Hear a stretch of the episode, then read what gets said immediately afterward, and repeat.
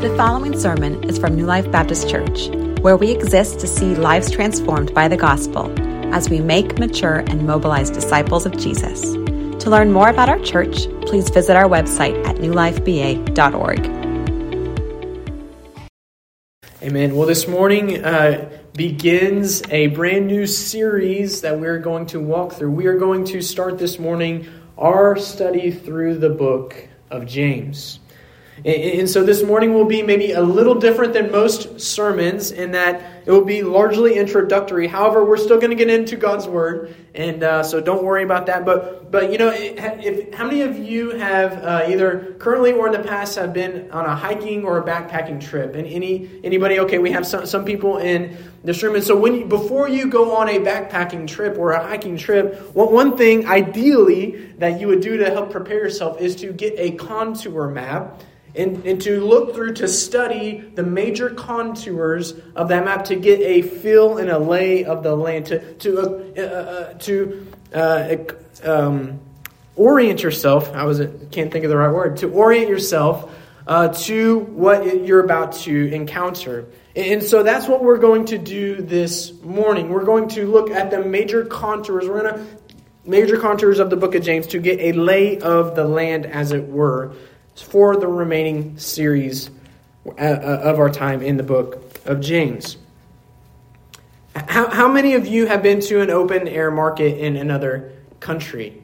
Okay, it's similar hands. Uh, uh, those, those, these are our, our travelers uh, in the church. So, uh, other than to get some tasty street food, why, why do tourists often go to these places?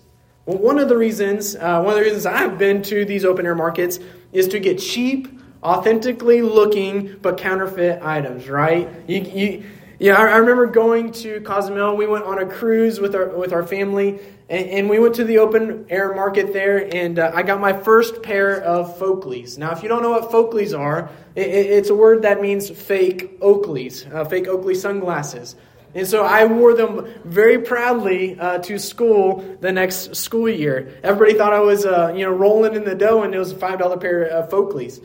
Uh, but, uh, but but counterfeit counterfeit products abound in our world today, don't they?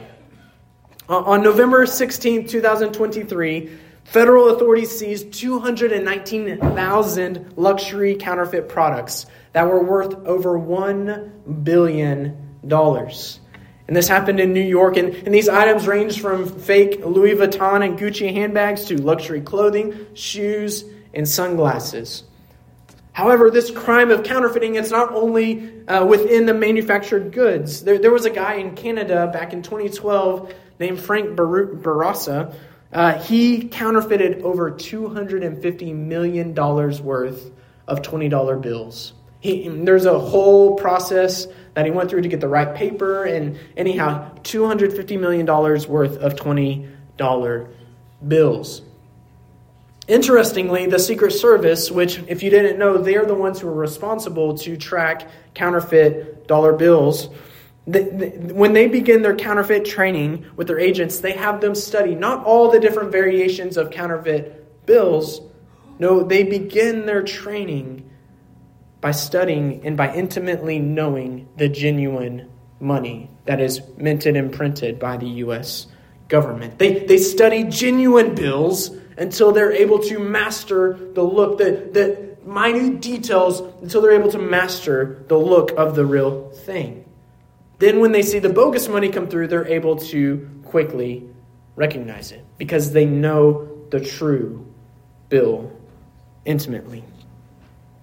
It goes without saying that great loss is associated with counterfeit works of forgery, right? It, it, it's a loss both to the genuine producer of those goods and also to the people who consume those goods because it devalues what they buy. However, the most costly counterfeiting work in our world today is not of a counterfeit handbag or counterfeit money, but it's that of a counterfeit faith. And so that's why over the course of these next few weeks, we're going to study the real thing until we master the look of, the, of real, genuine, saving faith. We're, we're going to look intently into the book of James and to see what true faith looks like in action. Eh, this is why the book of James was written to test and to confirm the validity of saving faith. And so last year we spent a whole year studying the great and the deep and the glorious doctrines of the gospel. The doctrine of election, of redemption, of regeneration, repentance, of, of the killing effect of sin, the, of the amazing grace of God, the matchless love of Jesus Christ, the importance and the necessity of prayer, the birth, the new birth of the people of God, our, our newfound, newfound identity of who we are in Jesus Christ now. We, we looked at the work of the Holy Spirit, how we to, are to know and to do the will of God. We also looked at how the gospel, how it shapes our marriages, how it shapes our parenting, how it shapes our work. And then we ended by looking at the spiritual protection we have against the forces of evil in the battle we are engaged with every single day. And, and there are other doctrines we covered that I didn't mention just now. We studied a lot of great doctrines of the faith this past year, but now we turn to the book of James to see these doctrines applied in action. This book shows us how the gospel is to be lived out. It shows us the visible fruit that should be evident in the life of a new creation in Christ. Or maybe, to put it in Okie terms, this is where the rubber meets the road. The book of James is a litmus test for us to see whether the gospel has actually changed our hearts or whether the gospel has only informed our heads. It's been often said that James is kind of like the New Testament Proverbs. It, maybe some of you have heard that before. It, it's a book full of wisdom, and that's why, hence, our, our series named Gospel Shaped Wisdom. And, and like the book of Proverbs, James packs a punch in short, sweet, and to the point statements, and then he moves on to the next topic. But, but one thing you may not know about the book of James is that it not only reflects the book of Proverbs, but it also builds upon Jesus' Sermon on the Mount. And, and so there are 22 references to the Sermon on the Mount through the book of James that we'll touch on as we go through. But like the Sermon on the Mount, the book of James lays out the ethics of the kingdom and the expectations of kingdom life as Christians. It, it addresses many practical issues in life that of the trials that we face poverty, riches, materialism, favoritism, social justice, the tongue, worldliness, boasting, make, how, do, how we make plans, praying, what to do when we're sick, and a lot of other items. It, it touches most aspects of life. It's an intensely practical manual for Christian living one that pushes us beyond mere doctrinal belief and pushes us into a life of doctrine fueled obedience to the Lord Jesus Christ. So, throughout our study of James, we will clearly and I pray convictingly see the relationship between saving faith and our work in sanctification. Uh, on the one hand, James refers to faith 14 different times in this letter. But on the other hand, this letter from James is filled with commands. There are 108 verses in the book of James. And within those 108 verses, there are 59 commands for us to obey. Obedience is everywhere. James teaches us at a high level that there is no such thing as intellectual faith. True faith acts. Saving faith does. Or to put it another way, a faith devoid of works is no faith at all. In the book right before James, the book of Hebrews, the most popular chapter probably in the book of Hebrews is Hebrews chapter 11, and it's been often called the Hall of Faith. And so now, while I'm about to summarize this chapter, notice with me the relationship between a person's faith and their action a person's faith in how their faith is demonstrated or was demonstrated in their life. It's consistent all throughout. So Hebrews 11 says that by faith, Abraham, uh, I'm sorry, Abel offered. By faith, Enoch was taken up. By faith, Noah constructed an ark. By faith, Abraham obeyed. By faith, Sarah received. By faith, Isaac invoked a blessing. By faith, Jacob blessed. By faith, Joseph gave directions. By faith, Moses, he refused to be called a son of Pharaoh's daughter. By faith, Moses left Egypt. By faith, Israel crossed the Red Sea. Notice a trend here. By faith, the walls of Jericho fell down. By faith, Rahab welcomed the spies. By faith, Gideon, Barak, Samson, Jephthah, David, and Samuel and the prophets, they all by faith conquered kingdoms, enforced justice, obtained promises, stopped the mouths of lions, quenched the fire, the power of fire, escaped the edge of the sword. They were made strong out of weakness. They became mighty in war, and they put foreign armies to flight. All by faith. By faith, the people of God, Hebrews 11 says, suffered mocking and flogging, and even chains and imprisonment. It goes on to say, by faith they were stoned, they were sawn in two, they were killed with the sword, they went about in skins of sheep and goats, meaning that they were sewn into those. They were destitute, afflicted, mistreated. These were people, as the author of Hebrews says, of whom the world was not worthy. And so, as I just summarized Hebrews 11, the Hall of Faith, do you notice what kind of word always followed the phrase by faith? What kind of word was that? It was a verb, right? By faith, and then a verb. By faith, action follows. True, genuine, saving faith does. Now, to be sure and to be very clear, genuine faith is not to be equated with our actions. We don't gain faith because of what we do. No, the only way we have saving faith is because of the work that Jesus Christ did for us in our place as a substitute. We cannot gain our own salvation by our works, nor can we contribute to our salvation, because as we've studied, salvation is what, church? By grace alone, through faith alone, and in Christ alone. Our faith, it rests solely in what Jesus Christ has done for us in his perfect life achieving a righteousness we could not get on our own. And he did so through he did so by doing that in his perfect life. And then he went to the cross to take our sin, to endure the punishment that we deserved, so that we could be forgiven from our sins. And then, three days after his death, what happened, church? Jesus rose from the dead. And so, through his resurrection, he now gives us brand new eternal life in him. This is the gospel. And so the only appropriate response to what Jesus has done for us is to receive his free gift of salvation. Or as the hymn says, nothing in my hands I bring, simply to the cross I cling. We cannot gain our salvation by our works. We cannot contribute to it. It is solely through faith in Jesus Christ. However, at the same time, the Bible, and specifically the book of James, it is clear in its teaching that genuine faith always leads to a gospel shaped, a spirit trusting, a Christ glorifying, and a neighbor loving kind of obedience to God's word.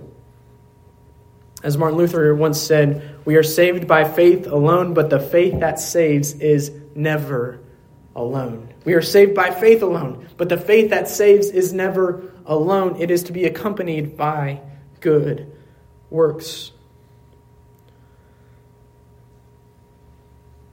According to James, we are not to just hear the word, we are to do the word.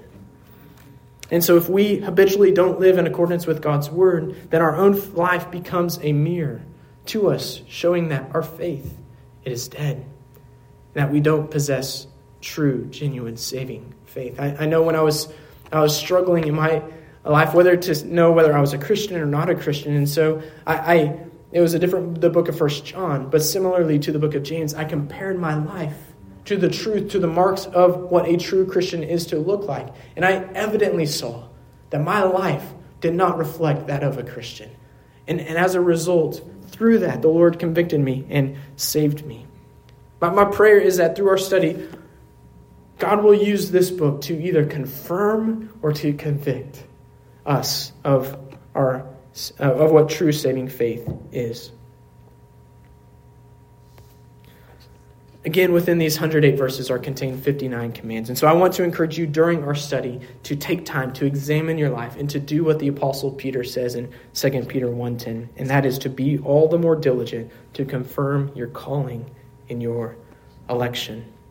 Genuine faith always leads to gospel shaped, spirit trusting, Christ glorifying, and neighbor loving obedience to God's word. I know it's a lot of hyphenated words right there, but so I'll repeat it. Genuine faith always leads to gospel shaped, spirit trusting, Christ glorifying, and neighbor loving obedience to God's word.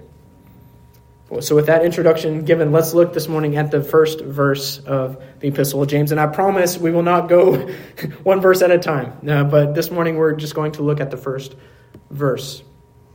Read with me James chapter 1, verse 1. James, a servant of God and of the Lord Jesus Christ, to the 12 tribes in the, in the dispersion, greetings. And so you'll notice there, church, that first word, James, right? He, he is introducing himself as the author. And so James was a half brother of our Lord.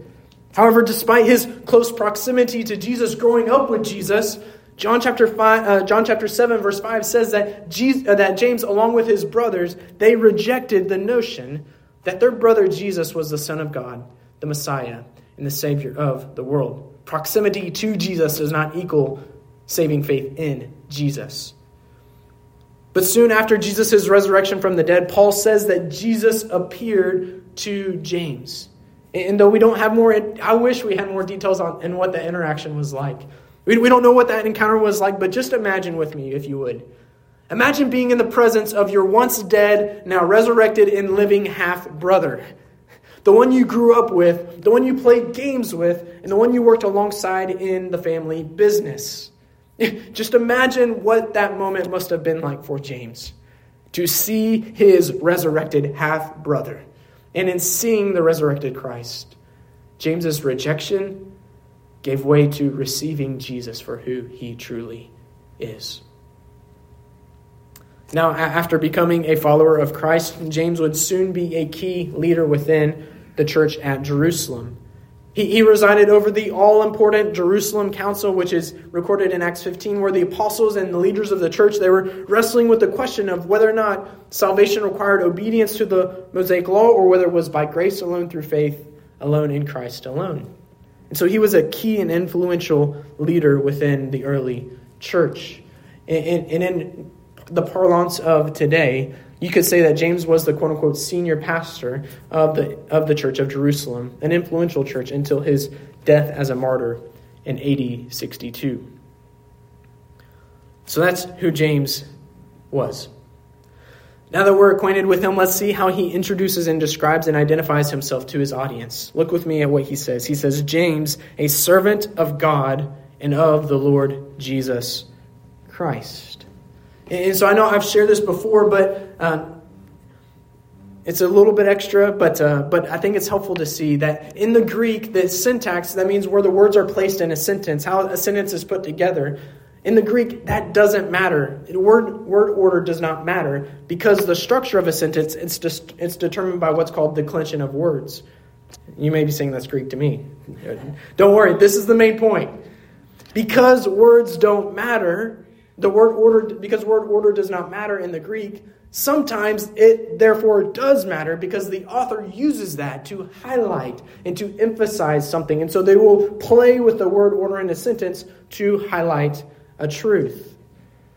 And so why do I share that? I share that because in verse 1, in the original Greek, it goes something like this James, of God and of the Lord Jesus Christ, a slave.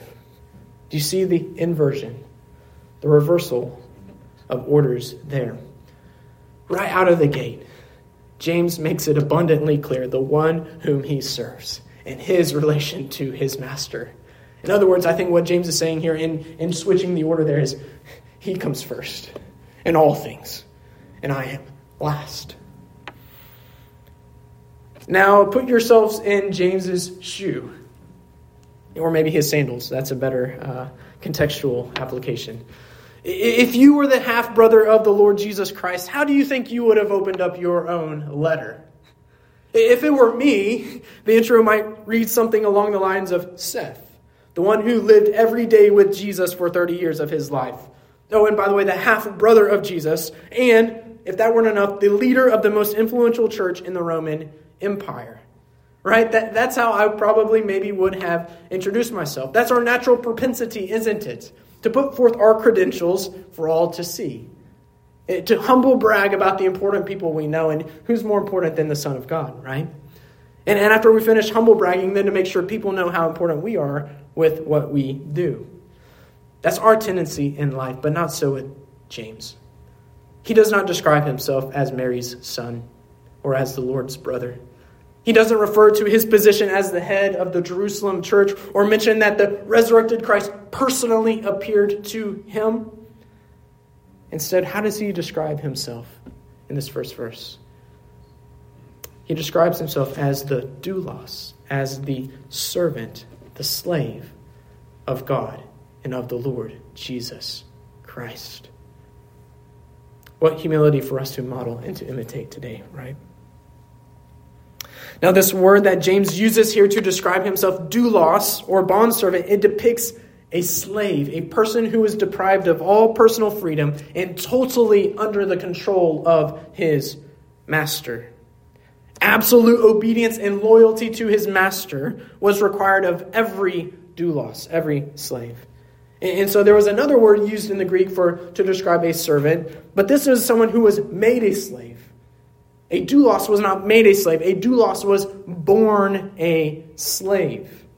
And so, what James is saying is, here is that from the very moment of his new birth, from the very moment he was made a new creation through faith in Christ Jesus, from that moment on until his dying breath, he had become of God and of the Lord Jesus Christ a doulos, a slave.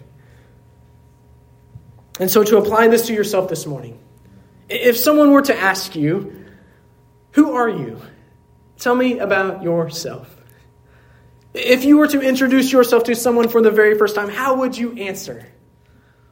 Would you begin with where you're from, where you grew up, who you're married to, how many kids you have, what your job is, your favorite hobbies, or other details about your life? Or is your own personal identity so wrapped up in your new life found in Jesus Christ that, like James, your response would be something along the lines of, Hey, how's it going? My name is Seth, and before anything else in life, I am a Christian and a servant of the Lord Jesus Christ. And my desire in my life is to glorify Him with all that I do. Who, who are you? How would you answer that question? How you do so shapes how you will live your life and who you will live your life for.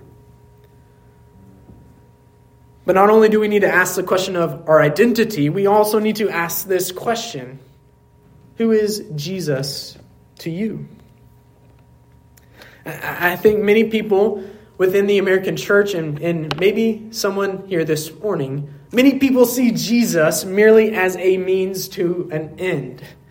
To them, Jesus is nothing more than a genie in the bottle who grants them their wishes of salvation, of heaven and no hell, of, of having nice relationships, of having good children, having comfort and safety, successful job, health, and wealth. Now, many people will never say that out loud, though there are some false teachers in the church today who, who are proponents of that. It's called the prosperity heresy, which sadly started here in Tulsa. There are false teachers who shamelessly speak like this and say it out loud. But while many wouldn't talk like this, it's said loudly by people's theology, by their prayers, and by their focus in life. This kind of idolatrous and adulterous thinking can be summarized in this way that Jesus, He came to give you your best life now. In his book, Slave, John MacArthur, he writes this. It's a little long, but hang with me. He says, While servants are hired, slaves are owned.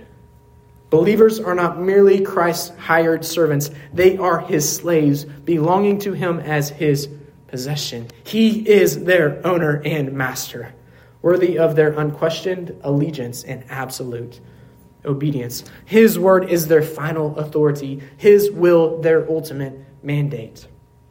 He goes on to say, having take up, taken up their cross to follow Jesus, Followers of Jesus have died to themselves and now can say with Paul, I have been crucified with Christ. And it is no longer I who live, but Christ who lives in me. Church, as Christians, we are slaves of Christ. And what a radical difference that truth should make in our daily lives. We no longer live for ourselves, rather, we make it our aim to please the Master in everything we do. And so I ask again who is Jesus to you? Is he your genie in the bottle whose job is to give you what you want in life? Or is he your Lord and your Master who is worthy and deserving of your total, unreserved, unqualified, and unending allegiance and reverence and worship and devotion and obedience?